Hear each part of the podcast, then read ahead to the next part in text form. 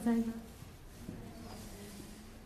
えー、福野先生には大変お世話になっておりまして、えー、今年はすでに2回も箕面の教会に来ていただいています。京阪神ブロックの新年生会の講師としてそして CPM 箕面というので来てくださっています。そして毎月 CPM 豊中にも来てくださって、えー、本当に恵みを受けています。私も個人的にも、えー、ここぞという、えー、相談は福野先生にしているのですがいつもですねあの意外な答えが返ってきます。あの、まあ、昨年アルゼンチン宣教師の有原先生とえ、親しくする機会がありましてアルゼンチンにいらっしゃいということでああ今度の夏休みはアルゼンチンリバイバルを見てこようかなと思いましてでどのぐらいの期間かっていうことで、まあ、1ヶ月か2ヶ月は絶対必要だねって言われましてで、まあ、あの有原先生宣教師なので日本の事情あまりご存じないのか知らないんですけど 1, 1ヶ月や2ヶ月ではやっぱり足りないね。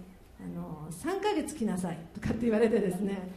いや私もちょっとあの常識のないとこがあるもんですから、まあ、1ヶ月か、まあ、今までの献身生活の中で取ったことのない休暇だなと思って今まで大体夏に8日間ですね。日曜日1回抜けるというのでもいろいろとするわけですけれども1ヶ月か。1ヶ月私が美濃の教会いなくなったらどういうふうになるんだろうな。いろいろシミュレーションをしてですね。そして、うん。まあ、今あのミノは非常に祝福されていましてなんと昨年6名のあの受選者がいたんですね。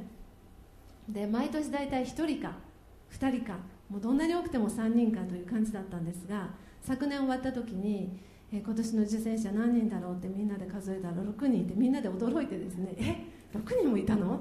気がつかなかったねっていう感じでいやいつの間にか与えられてうわーすごい。そして礼拝出席も平均がですねあの32名だったのが38名になってましてうわなんか40人を超えていくじゃないかと。もう何か、えー、じゃあ私としても小さな教会だったので全ての分野にこう少しずつこう噛んでるんですね。送迎からご飯から椅子なんかもうなんか全部のことに噛んでいるのでこのままではちょっともういっぱいいっぱい、まあ、今ですらこのこれこここれもしたいんだけどちょっとできない。あそこもしなければならないけどできないという状況なのでこれ以上大きくなるんだったら根本的にシステムを変えなくちゃいけないなということでそうだ。1ヶ月私がいなければですねきっとみんなが私のやってたところを全部こう担ってくれてで1ヶ月で帰ってきたらポイって帰ってくるやろなと。おかえり待ってたよと言って帰ってくるやろな、まあ、2ヶ月いればですね私がいないということが当たり前のようになって、えー、これは神様から来たことではないかと思ってしかしな1ヶ月と思いながらあこれはちょっと福野先生にお聞きしてみようと思ったんですね。先生1ヶ月がいいでしょうか？2ヶ月がいいでしょうか？なんて答えられたと思いますか？どう思います？1年ぐらい行ってきなさいって言うと思うでしょ？私もですね福野先生ならばきっとその留守の間の手当さえこの時はこうするということだけちゃんとしてもうどんどん行きなさいと言われるとばっかり思ってこう質問しましたらいや行かない方がいいねって言われて。あのいやすごい意外だったんですね。そしてどうしても行きたいならどんなに長くても2週間って言われたんですね。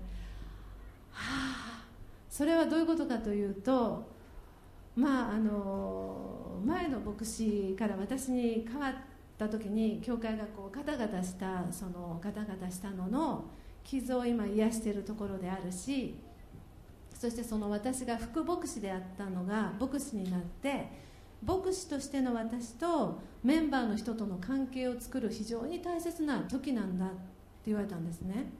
はあと思ってですね私あの伝道師である私副牧師である私牧師である私何にも変わらないと思ってですね信徒である私何の変化もないと思っていたんですが、えー、皆さん あのですね有原先生の名言なんですが権威のもとにいない人間は野獣化するっていう言葉聞いたことありますか？権威のもとにいない人間は野獣化するっていう言葉でつまりその牧師となるとですね権威のもとじゃなくて自分が権威になるんですよね。すると人間は野獣化するっていうんですよ。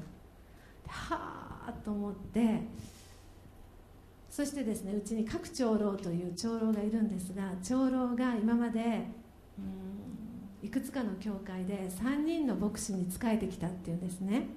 その時に、え、その人が副牧師であった時あるいは伝道師であった時そして牧師になった後の5年目ぐらいにその人の本質的な弱さの問題が現れてくる。っていうんですね。で私がその副牧師から牧師になった時にあのみんながですねどんな牧師になるんだろうかって言うんですよ。だからいや今まで長い付き合いやねんから大体わかるでしょって言うんですがやっぱそこが変わるっていうんですね。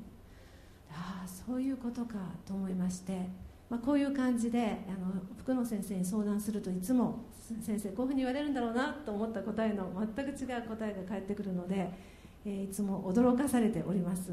で、まあ、今年は私アルゼンチン行きをあの先延ばしにいたしました。はい。で、えー、この前のですね CPM 豊中があってあもうちょっとだけその話をしますけども確かにですね私牧師になって今までは全部聞いてたんですねカーテンの色に至るまでスリッパの色に至るまで聞いてたんですね。これはこういうふうにしていいでしょうか？あいいでしょう。あそれはダメです。ところが今私が牧師になると全部私はあそれはダメです。あそれはいいでしょう。って言って勝手に決めるようになったんですね。するとあの皆さん列王記を読むと王様がね本当に神様に祝福されて素晴らしいこの政治をしてところが、えー、ダメになっていくんですよね次々と。それを読む時になんでこの王様たちは最後まで頑張れんかなとこういつも思ってたんですが確かにこの人間というのは罪人なんですね。ですので皆さん必ず自分の上には何かしらこの権威を置くということが非常に重要でで権威というのは何かというと説明責任なんですね。私こうこうこういうことをやっていますということを何一つ隠さずこう報告しそれに対してこう言われるということ。でそれは非常に束縛なんですが束縛はイコール守りであるということですよね、まあ、そんなことがありました。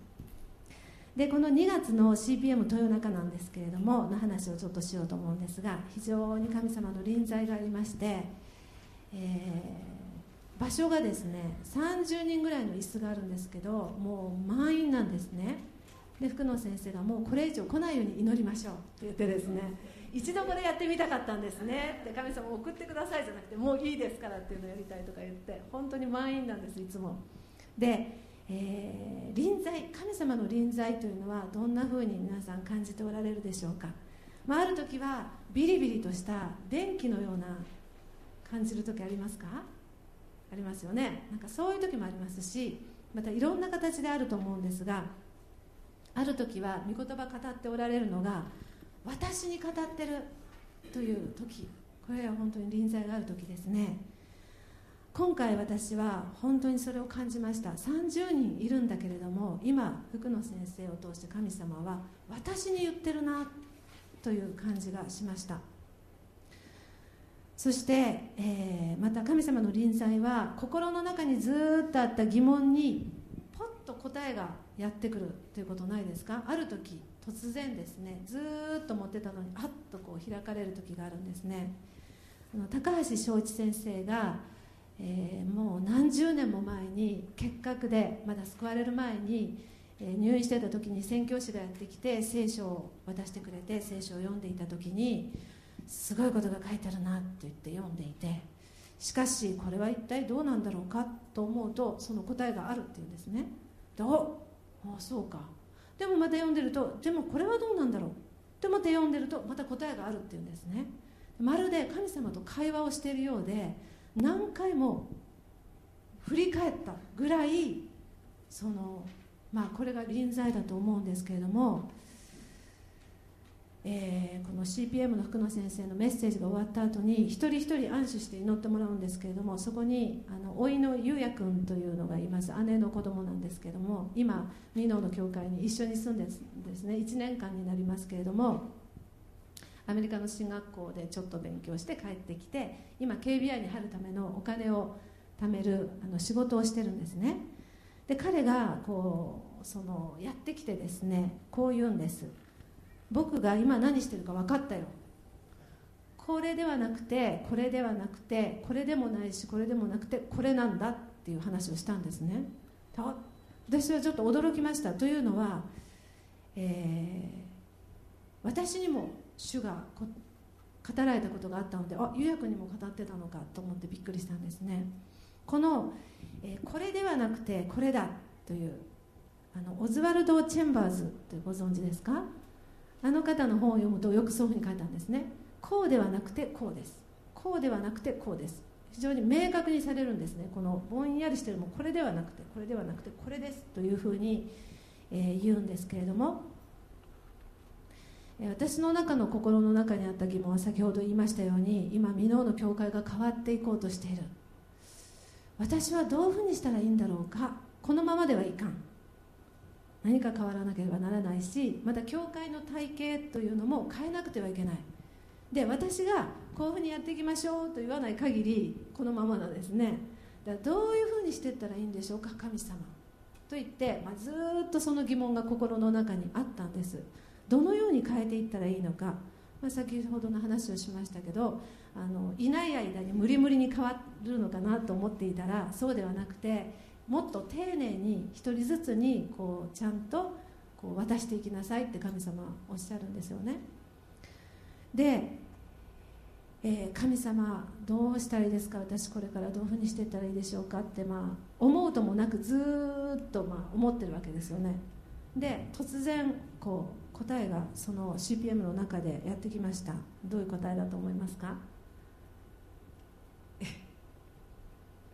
それはですねそのままでいいです。って言われたんですよ。でえいや神様そんなこと言わないで。もうちょっと教えてくださいよ。こうしなさいとかああしなさいとか。そのままでいってどれがいいんですか一体？と言ってですね、まあ、納得はしてないんですけれどもあの非常に意外な答えだったので外からやってきた思いだっていうことは分かるんですね。そしてまあ意外な答えだったので外からやってきた思いだっていうことは分かるんですね。そしてまあ神様から来た思いだっていうことが分かるんですよ。ああそうなのかと思いました。そして2月の1日から4日までペンテコステ教育者大会があったんですね。えっとジャック・ヘイフォード先生の、えー、集会だったので私行きたいと思ってたんですけどもスケジュールが合わなくて行けなくてで西宮の白田先生が行かれたのを知ってたのでどうだったのかぜひ聞きたいと思ってメールでどんなでしたかと聞いたらこういう返事だったんですね。最高でした。これでいいのだ。と大いに励まされて帰りました。うわまただと思ったんですね。これでいいのだ。バカボンのパパじゃあるまいし。でも何か神様が神様という方は何回か同じことを言ってその気をねあのあれ？また同じことが言われてるというふうに語られるんですね。あこれは神様かもしれないというふうになります。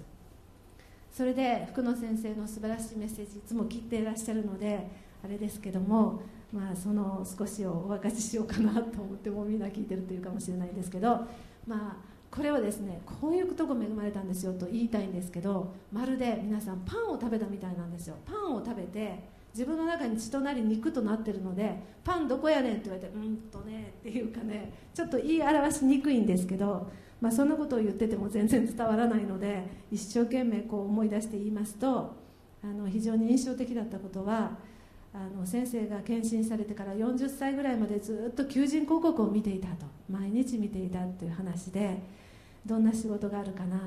もしこの仕事辞めたら何をするんかなというふうに見ていたっていうんですね。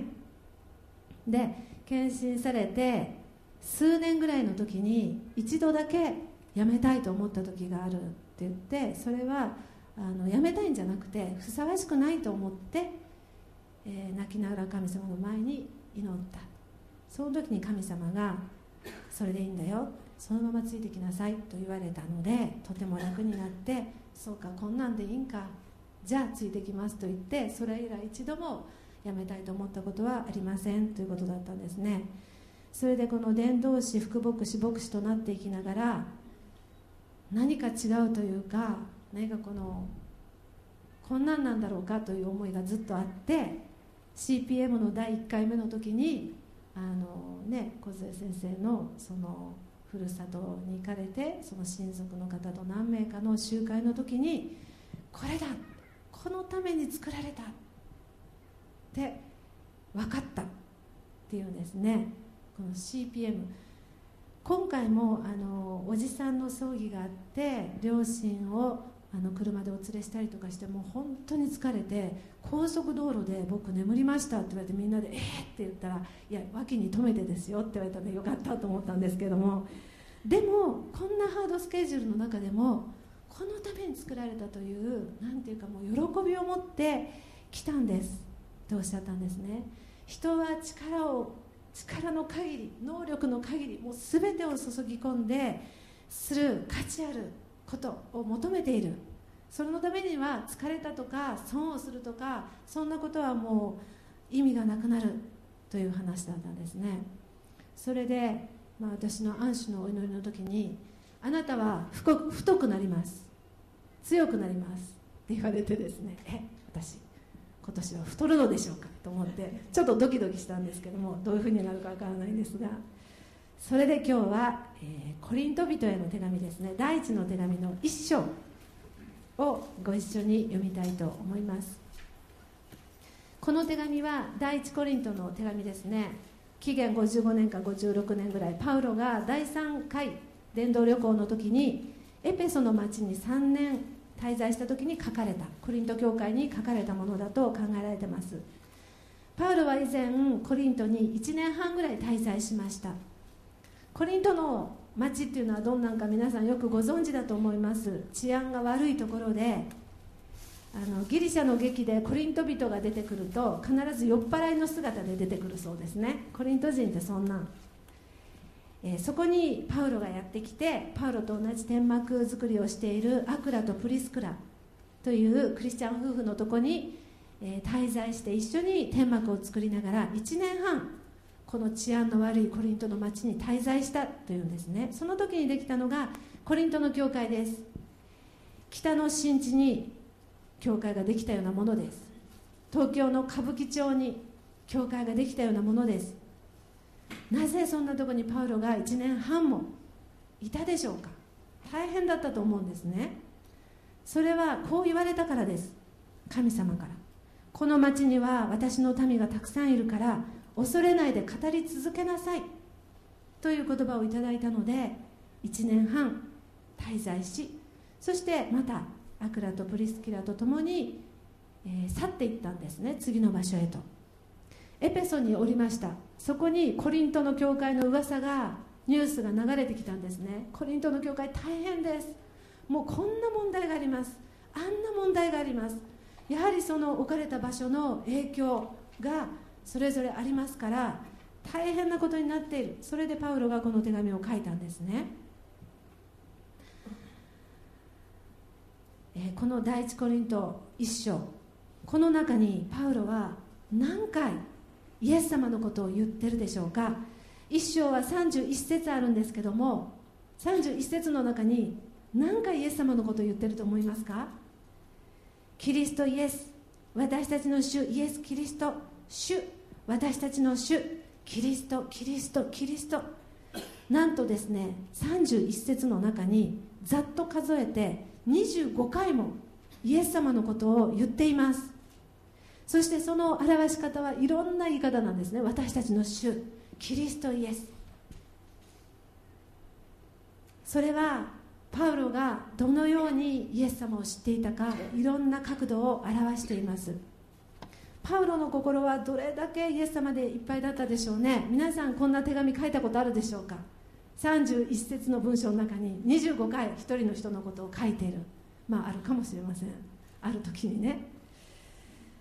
もう心にあることが口から出てきます。私たちの会話にイエス様のお名前が何回出てくるでしょうか？私たちのご飯食べてる時何話してるでしょうか？箕面の教会はですねすぐ食べ物の話になってしまうんですね。しかも力を込めて。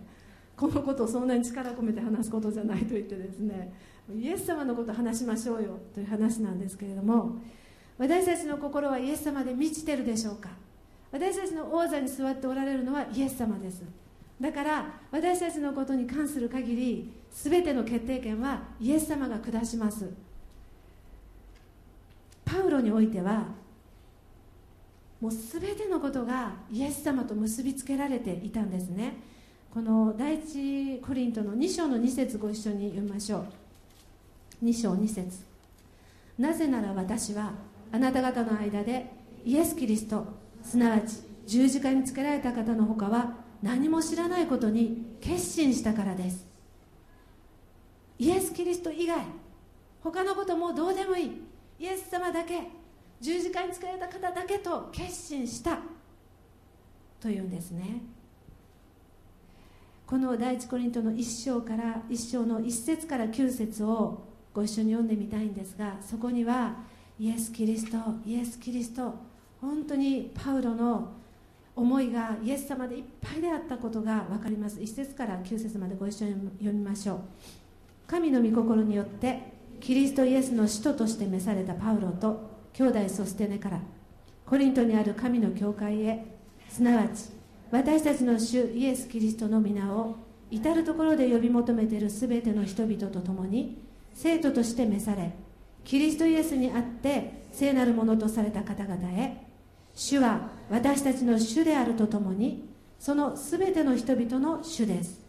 私たちの父なる神と主イエス・キリストから恵みと平安があなた方の上にありますように。私はキリストイエスによってあなた方に与えられた神の恵みのゆえにあなた方のことをいつも神に感謝しています。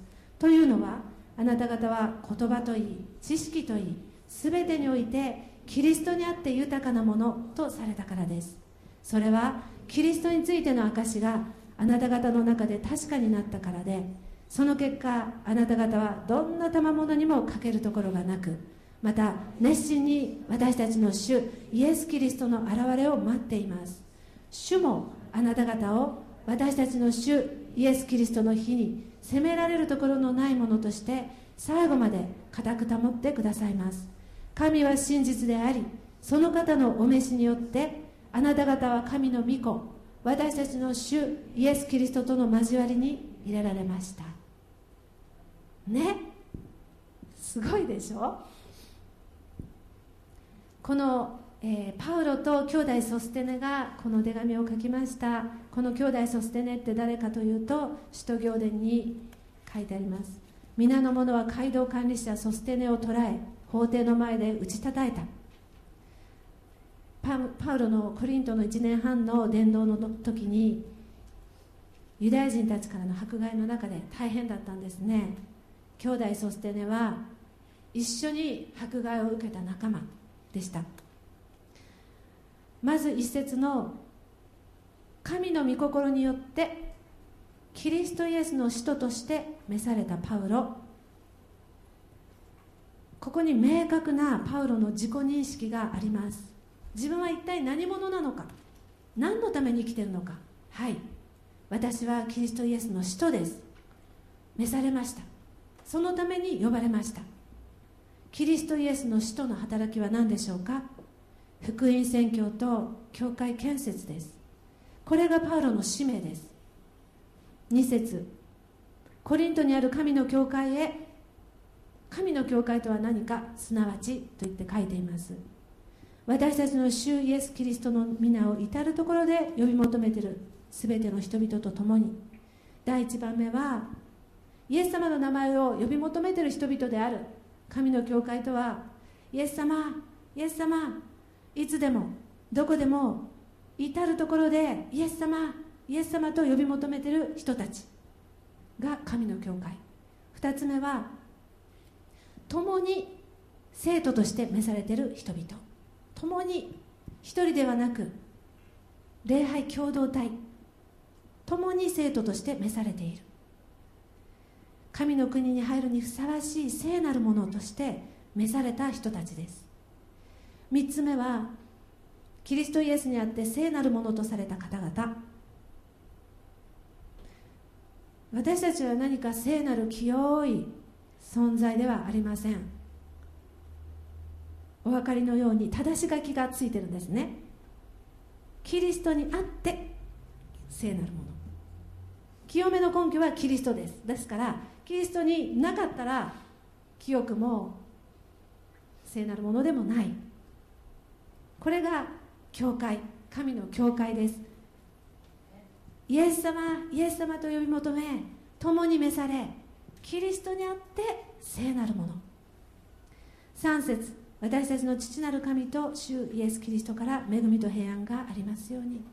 イエス様から恵みと平安がいつもやってきます。4節。私はキリストイエスによってあなた方に与えられた神の恵みのゆえにあなた方のことをいつも神に感謝してます。ここにパウロの生き方があるんですね。皆さんどうでしょう？コリントの教会いろんな問題がある。はあ困ったなとため息をつくんじゃなくてまた問題の原因となった人のことを思って苦々しい思いになるわけでもなくまた文句を言うのでもなくパウロはどうしていたんでしょうか？いつも感謝しています。神様感謝します。神様感謝します。うちの教会に中国人の東健さんという姉妹がいるんですがこの人の口癖ですね。神様感謝します。神様感謝します。パウロもですねいつも神に感謝しています。パウロもねいつも神様感謝します。神様感謝します。と言っていました。だって問題があるにしてもコリントに教会ができたということ自体がもうすごい奇跡じゃないでしょうか。大きな恵みじゃないでしょうか。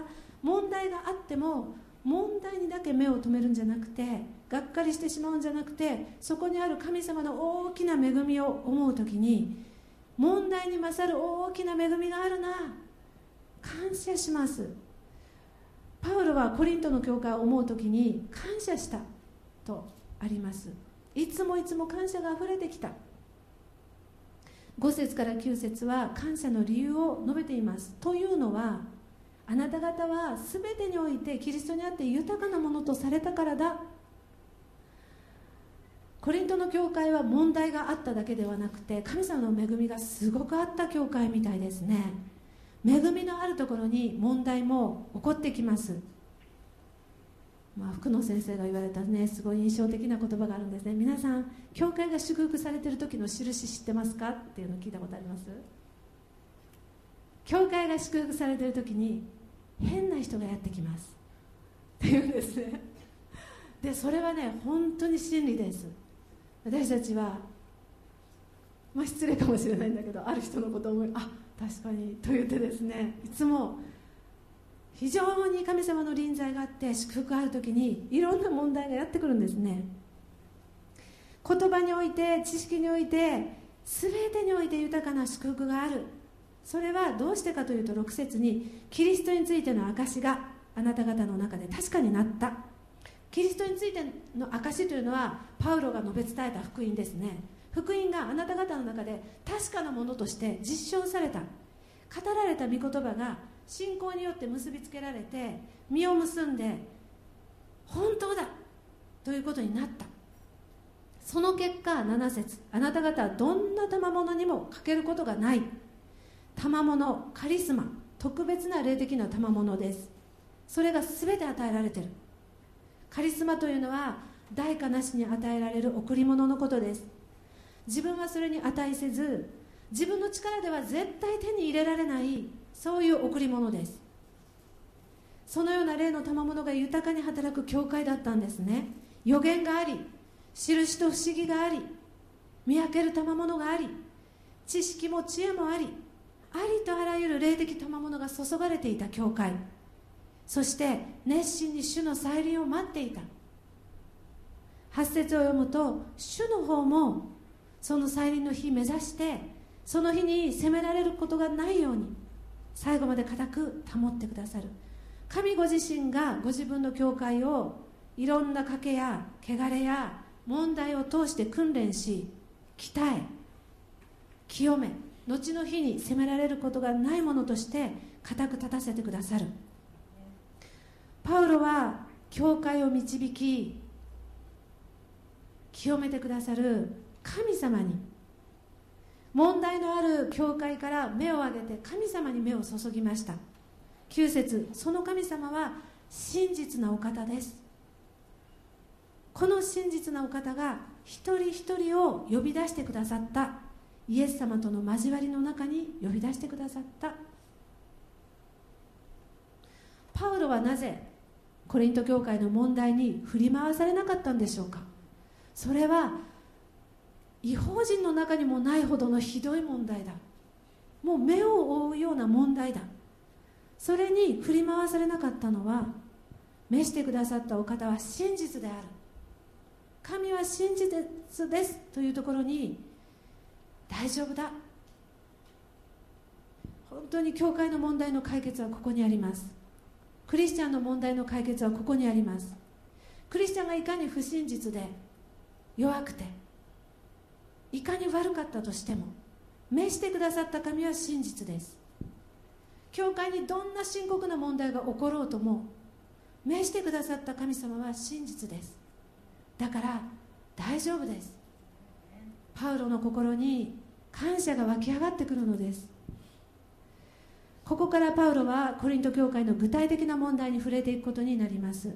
それは不一致分裂争いでした。10節から16節を読みましょう。さて兄弟たち私は私たちの主イエス・キリストの皆によってあなた方にお願いします。どうか皆が一致して仲間割れすることなく同じ心同じ判断を完全に保ってください。実はあなた方のことをクロエの家の者から知らされました。兄弟たちあなた方の間には争いがあるそうであなた方は命名に私はパウロにつく私はアポロに私はケパに私はキリストにつくと言っているということです。キリストが分割されたのですか？あなた方のために十字架につけられたのはパウロでしょうか？あなた方がバプテスマを受けたのはパウロの名によるのでしょうか？私はクリスポとガイオのほかあなた方の誰にもバプテスマを授けたことがないことを感謝しています。それはあなた方が私の名によってバプテスマを受けたと言われないようにするためでした。私はステパナの家族にもバプテスマを授けましたがその他には誰にも授けた覚えはありません。兄弟たちとパウロは仲違いしている争いのある教会に2回呼びかけています。兄弟たち。僕たちは兄弟じゃないか。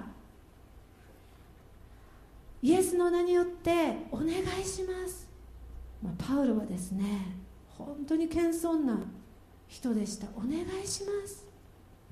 お願いだからどうか一致してください。仲間割れしないでください。同じ心同じ判断を完全に保ってください。口語訳では語ることを一つにする。同じことを語ると訳されてるんですね。これはどういう言葉かというと敵対する国家。あるいは敵対する政党が一つの声明を出すという言葉なんですね。敵対する国家や党派であっても一致する時があります。それは共同の敵がいる時ですよね。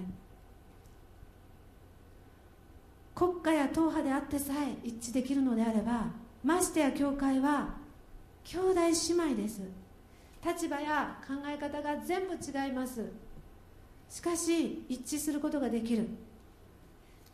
教会の内部で争ってる場合じゃない。共通の敵がいます。それに向かって一致して戦わなければならない。というんですね。この争いは私はパウロにつく。いや私はアポロだ。いや私はケパ。パウロもアポロもケパも本当に素晴らしい人だと思うんですね。今ここにいたらどうでしょうか皆さん。私はパウロ派という人いますか？私はケパが好きだ。このね直情的なねおっちょこちょいでいつも怒られてるケパが何と言ってもいいわっていう人もいるでしょう。またアポロはね知性派です。もう弁舌爽やかに。アポロやね。まあですねもしここにいたら多分熱狂的なファンがいてですね追っかけがいるかもしれません。ですからコリントの問題も無理がないといえば無理がないでもどんなに素晴らしい人でも人を褒めたたえすぎるということは罠があるということですね。神様だけが褒めたたえられるべきお方ただキリストだけです。そしてパウロは争いがあるのは肉に属している証拠だってはっきり言うんですね。第一コリントの3章の3節です。読んでみましょう。あなた方はまだ肉に属しているからです。あなた方の間に妬みや争いがあることからすればあなた方は肉に属しているのではありませんか。そしてただの人のように歩んでいるのではありませんか。固く結び合ってください。という言葉は医学用語で骨折とか脱臼をぐっとはめる元に戻す。そういう言葉。分裂は不一致はキリストの体で不自然です。脱臼や骨折が起こってるみたいです。キリストの体が健康であるためにはその脱臼が一つに合わさらなければならない。元に戻さなければならない。教会において一致するということがとても大切です。そしてパウロは17節から福音宣教の本質に迫っていきます。17節18節。キリストが私をお使わしになったのはご一緒にバプテスマを授けさせるためではなく福音を述べ伝えさせるためです。それもキリストの十字架が虚しくならないために言葉の知恵によってはならないのです。十字架の言葉は滅びに至る人々には愚かであっても救いを受ける私たちには神の力です。パウロの生涯の使命はバプテスマを授けることではなく福音宣教だ。ここでもですね明確にバプテスマを授けることが劣ってるのではなくてパウロの使命じゃないって言ってるんですね。それではなくて福音宣教だ。的が絞られています。福音宣教の中心は十字架の言葉。イエス様が十字架で死なれたという事実。そしてその意味です。なぜ十字架の言葉に力があるんでしょうか？分かりません。しかし力があるんです。神の御子イエス様が十字架にかかられた。私の罪のために。全世界の罪のために。このことを信じる者は救われる。人生が変わる。人間の本質が変わる。変える力がある。虚しさが意義あるものに変わる。悲しみが喜びに変わる。恐れが平安に変わる。力がある。十字架の言葉。神が人となって十字架にかかられた死んでくださった。血を流して苦しんでくださった。傷んでくださった。私を命がけで愛してくださった。神様はあなたを愛しておられます、まあ、このね愛してるって言葉がね日本人にピンとこないんですね。あのまだ結婚してない若い男性に言っておきますけど愛してますっていうのあんまりピンとこないらしいです若い人。愛してますじゃなくて言う時は好きです。っていうのがいいらしいですね。日本人にとって愛してます。なんか遠くの方でなんか愛してるってどういう意味やったっけ？みたいなですね。あのものがあるんですね。神様はあなたが好きなんです。好きだともう何をしててもいいなって思うんですね。じゃないでしょうか。何をしなくてもいいなって思うんですね。出来が悪い子ほど可愛いというんですが優等生は優等生なりにいいなと思うし劣等生なら劣等生で面白いなと思うんです。可愛いな素晴らしいな。もちろん罪を犯せば心は痛み張り裂ける思いはします。でもなお好きなんですね。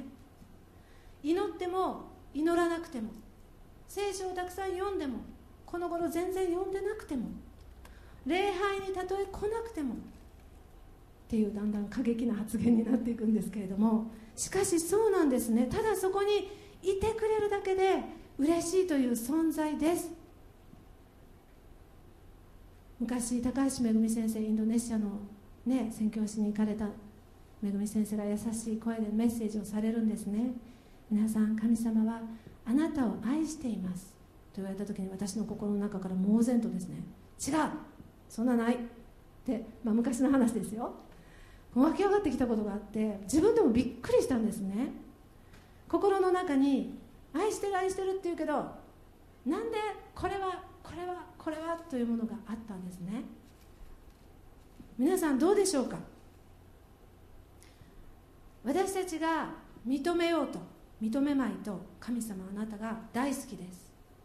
命がけで愛している。今なお愛してこれからその愛が変わることがない。誠実な愛です。十字架は宇宙の中心です。すべてはイエス様の十字架に向かっています。言葉の知恵はいりません。イエス様は十字架にかかられた。ご自分から進んで十字架にかかってくださった。また父なる神様がお付けなさった。それだけです。これを受け取る者は病が癒され束縛が解放され罪人が救われ人生が変えられる神の力奇跡です。古いものが過ぎ去って全てが新しくなります。19節から31節は神の知恵と人の知恵は徹底的に違うんだということをパウロが言っています。19から31まで読みましょう。長いので奇数節を読みますので偶数節読んでください。それはこう書いてあるからです。私は知恵ある者の知恵を滅ぼし賢い者の賢さを虚しくする。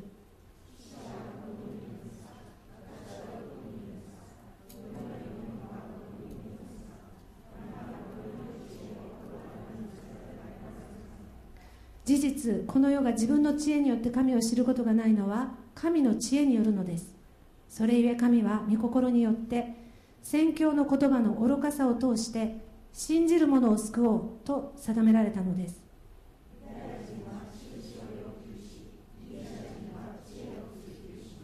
しかし私たちは十字架につけられたキリストを述べ伝えるのです。ユダヤ人にとってはつまずき違法人にとっては愚かでしょうが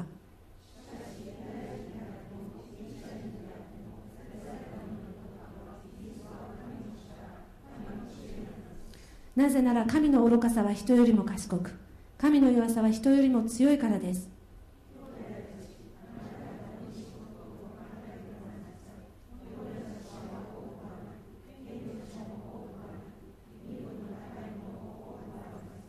しかし神は知恵ある者を恥ずかしめるためにこの世の愚かなものを選び強い者を恥ずかしめるためにこの世の弱い者を選ばれたのです。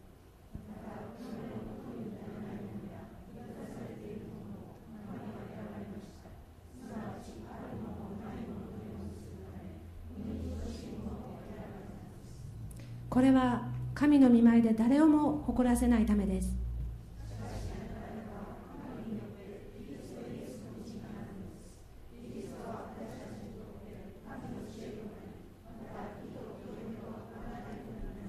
ご一緒にまさしく誇る者は主を誇れと書いてある通りになるためです。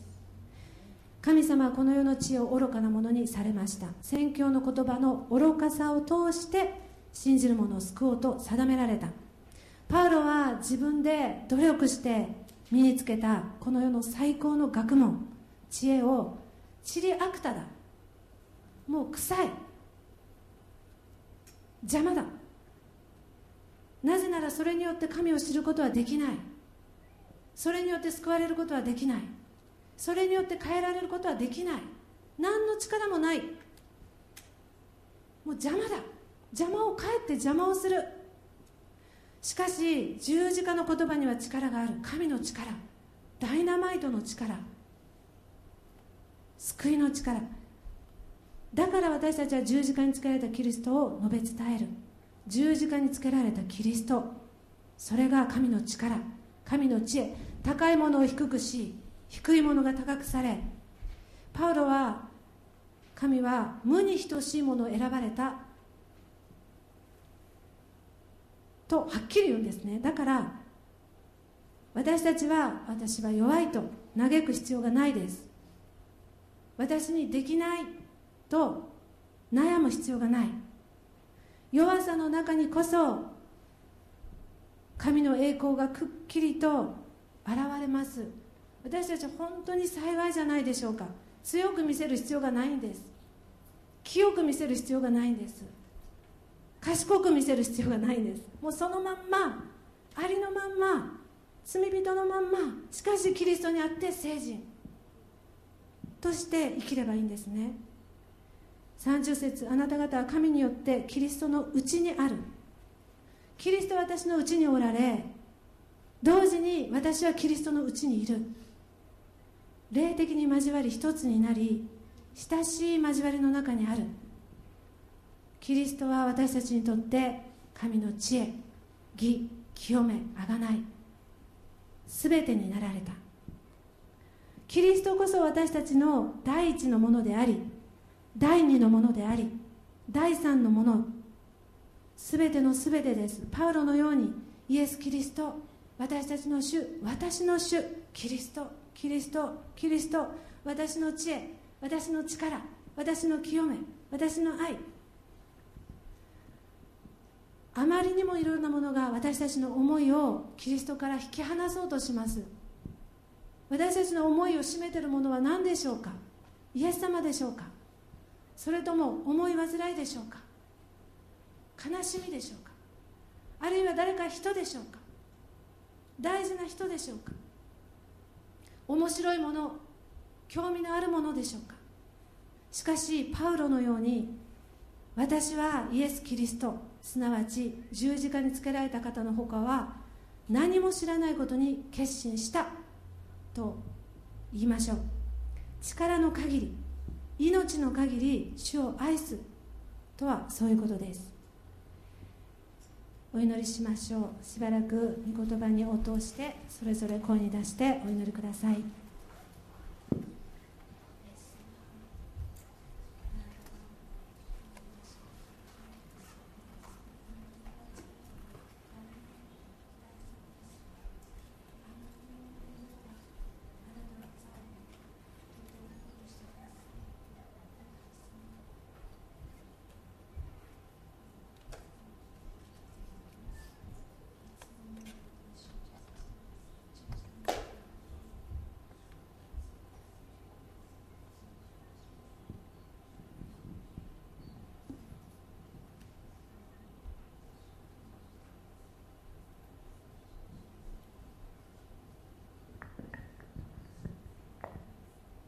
福島姉妹どうぞ御言葉に応答して一言お祈りください。